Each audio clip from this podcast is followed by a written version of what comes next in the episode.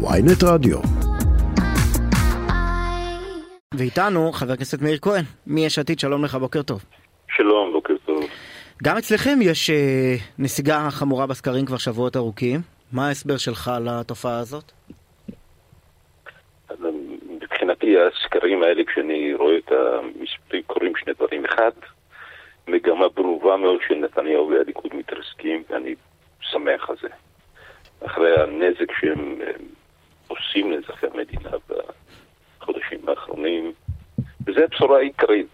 כן, יש מגמה של התייחסותו של גנץ, גנץ הוא חלק מהמחנה הליברלי, ואני שמח שמתגבש חלק כזה. אנחנו, כשהבחירות יתקרבו, נשב עם עצמנו. מפלגת יש עתיד זאת מפלגה חזקה שיודעת לעשות בחירות, ואני משוכנע שהתוצאות תהיינה אחרות, אבל בשלב זה אני חושב שהירידה של הקואליציה וההתחזקות של הגוש הליברלי, אני חושב שזה... מה זה ההתחזקות של הגוש הליברלי? גנץ מתחזק על חשבונכם. גם, גם רבים רבים מתומכי הגוש הליברלי אומרים הקו, ה, ה, אני לא יודע איך לקרוא לזה, האגרסיבי שמובילה יש עתיד לא מוצא חן בעינינו. לא, אני חושב שהדבר הטוב בקו, לכאורה אגרסיבי, הוא זה שאנחנו שמים את הדברים על השולחן. ואנחנו אומרים שזאת המציאות, אנחנו מתארים אותה, אנחנו אומרים מה עלול לקרות, אנחנו אומרים את זה במלוא העוצמה. וכן, כששומעים את הדברים האלה, אז אני שומע בחוץ שאנשים אומרים לי, מאיר, אתם אנטי ואתם לוחמניים. אנחנו יודעים להיות לוחמניים, אנחנו יודעים גם לעשות בחירות. אמרתי, אנחנו בהחלט שמחים, אני בהחלט שמח על זה שאני רואה את התוצאות ואני רואה... אבל כפי שביקשנו מחבר הכנסת משה סעדה, אין איזה חשבון נפש. כאשר אתם רואים את גנץ, אתם אומרים, אנחנו עושים משהו לא נכון. כי אתם, אתם אמורים להנהיג את האופוזיציה, ובפועל גנץ הופך להיות האלטרנטיבת שלטון, ולא אתם. נעשה הפרדה בין הדברים. מפלגת יש עתיד מובילה את האופוזיציה, 24 חברי הכנסת של מפלגת יש עתיד, ושאר חברי הכנסת של, של האופוזיציה. והמחאה הזאת, שיהיה ברור לכולם שאילולא ההתלכדות והעבודה היומיומית ולילה לילה בכנסת,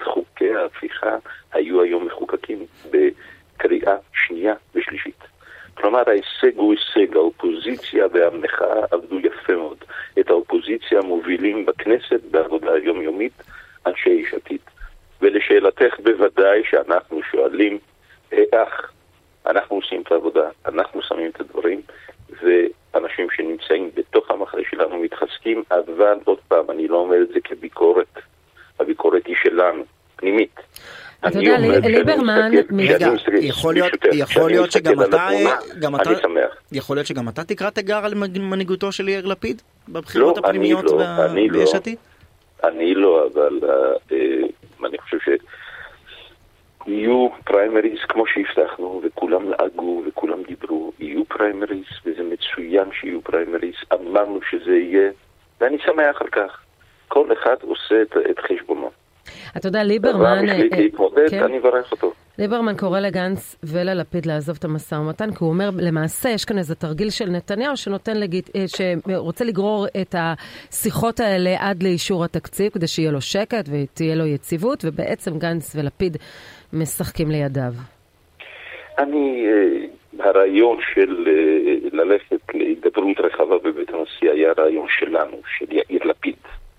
והוא עושה את זה מתוך תפיסה אחראית. אנחנו נמשיך להיות בבית הנשיא, מתוך באמת איזו תפיסה שאנחנו צריכים לפעול למען ישראל יהודית, דמוקרטית וחזקה. בישיבה שלנו אנחנו לא מתפשרים על שום פיפס שיש בו משום הסכנה שתהיה פוליטיזציה במערכת המשפט. אנחנו מקווים שכן. מה הפרטים של ההכרזה הזאת? מה זה אומר? איזה פיפסים?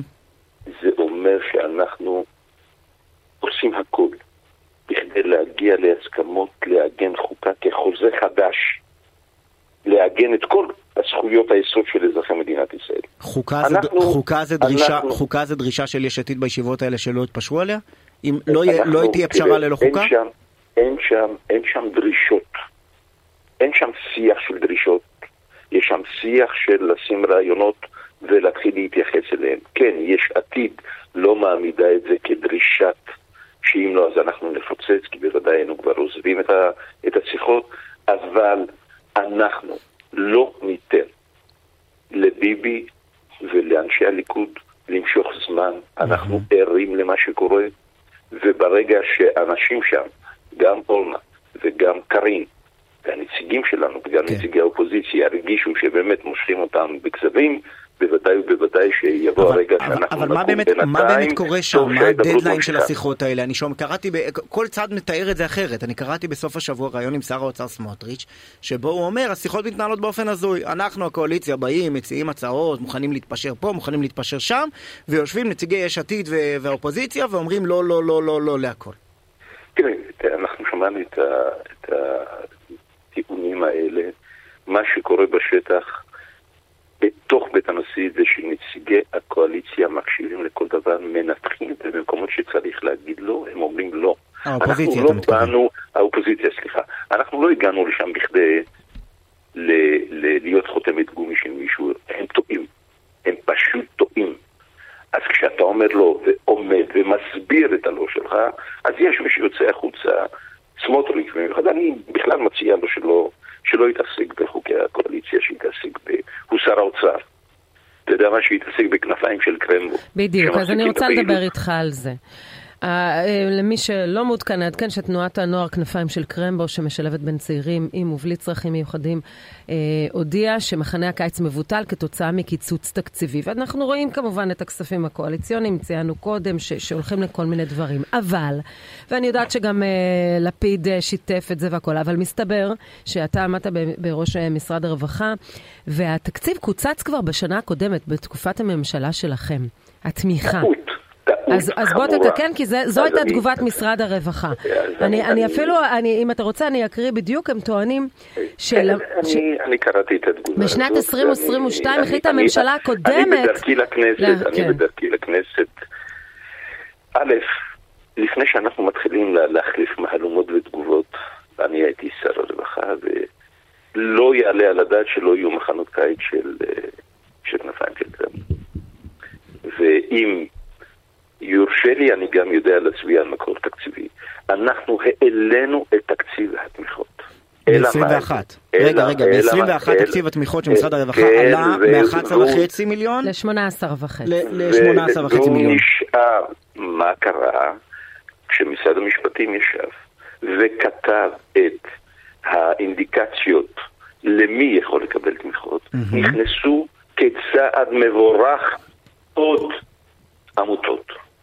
אני, בתפיסת העולם שלי במשרד הרווחה, אמרתי שלא יכול להיות שכל דבר העמותות נושאות בנטל עליהם. ואז קראתי לכל העמותות ושינינו והכנסנו עוד עמותות. כשהמגמה הייתה להוסיף עוד תשעה מיליון ש"ח. קרה מה שקרה, אנחנו עזבנו. רגע, מה שאתה אומר, רגע, אנחנו רוצים להבין את זה. האם זה נכון או לא נכון שבשנת 22 תקציב התמיכות של משרד הרווחה ירד מ-18.5 מיליון ל-11.5 מיליון?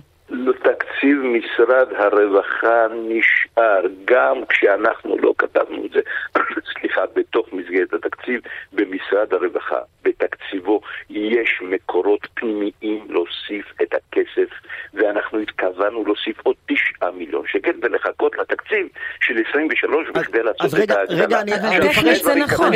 אני אפרש את הדברים שאתה אומר כי פשוט רוב מאזיננו לא דוברים את שפת הפקידות הממשלתית שיכול להיות שאתה מן הסתם שולט בה הרבה יותר מאיתנו. תקציב התמיכות הרשמי אכן ירד, אבל אתה אומר יש תקציבים אחרים, פנימיים, ממשרד הרווחה, שאותם ייעדתם לתת. חבריא, כשאנחנו החלטנו להוסיף לביטחון התזונתי, אז חלק אנחנו הבאנו מהאוצר וחלק אנחנו מצאנו כסף פנימי שלנו. המשרד הזה הוא משרד גדול לשבות תקציבים, ועד כשבמהלך השנה קורים דברים מהסוג הזה שמשנים את, את התמיכות, ושיש עמותות שצריכים להכניס, ואני שמח על כך, וזאת הייתה המגמה שלי, שמדינת ישראל תיקח אחריות, ולא רק העמותות.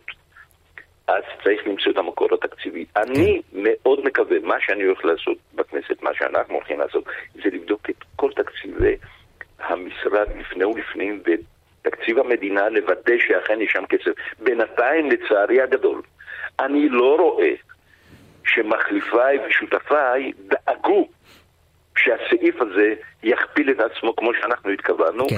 אלא הם אומרים- שהם- הם אומרים על שהם ידאגו לכנפיים של. קרמבו, הם ידאגו לה לתקציב. אבל אתה בעצם מאשר את ה- את העובדה הבירוקרטית שתקציב התמיכות הכולל של משרד הרווחה ירד בשנה שעברה. אני מאשר את העובדה שנכנסו עוד עמותות ואני שמח על כך וכשנכנסים עמותות על 18 מיליון בוודאי ובוודאי שיש צמצום אבל מה שצריך לעשות עכשיו ומה שאנחנו עשינו זה למצוא כסף ולדאוג שהילדים המקסימים האלה והתנועה הנהדרת הזאת תוציא את פעילות הקיץ, נקודה. רגע, אם אני מבין נכון מדבריך, אה, משרד המשפטים הוא זה שאמר שהקריטריונים רחבים כך שייכנסו עוד עמותות, אבל אתם לא. רציתם לפרש אותם באופן מצומצם יותר? אה, אה, אנחנו, שיושבים על האינדיקציות של ה- מבחני התמיכה, אנחנו מתייעצים גם, מקבלים אישור משרד המשפטים. אנחנו במשרד הרווחה, כשראיתי את התקציב מול עשרות העמותות, אם לא מאות העמותות, שמתדפקות על משרדי הממשלה ומבקשות תקציבים, אנחנו שינינו את מבחני התמיכה, קיבלנו את האישור מאנשי המשפטים, והכנסנו עוד עמותות. זה הסיפור. הבנתי. אה, טוב, חבר הכנסת מאיר כהן. זה לא שבר, צריך שהממשלה הזאת תבין שיש עוד אוכלוסיות במדינת ישראל חוץ מההסכמים הקואליציוניים עם החרדים. חבל שזה כך. חבר הכנסת מאיר כהן, לו יצויר שתיאלץ לבחור בין אה, ידידך רם בן ברק לבין ידידך יאיר לפיד לראשות אה, תנועת יש עתיד, במי תבחר? אנחנו נמצאים בוודאי ובוודאי, אתה שואל אותי, אני אבחר ביאיר לפיד, אני חושב שהוא היה ראש ממשלה מעולה. ואנחנו ננהל בחירות שהן יהיו בחירות הוגנות ומצוינות, ונראה שאפשר לעשות פריימריז בלי שיהיו משברים ובלי שיהיו ארגזים. זה- ובלי שבאמת יהיו פריימריז. אומרים על זה. לא, בלי שבאמת יהיו כן. פריימריז, כי אפילו רם בן ברק אומר, אה, אני חושב שאין לי הרבה סיכויים, כי יאיר לפיד הוא באמת מנהיג מעולה שהוכיח את עצמו. לא, לא שיש מישהו שקורא תיגר על נתניהו, רק שיהיו פריימריז, שיהיו פריימריז נאותים, זה מה שחשוב. בתוך אה, הליכוד אפשר לעשות את זה. כן. אמרנו, אמרנו את זה יהיה בעזרת השם. חבר הכנסת מאיר כהן, יש עתיד, תודה רבה. תודה רבה, יום טוב.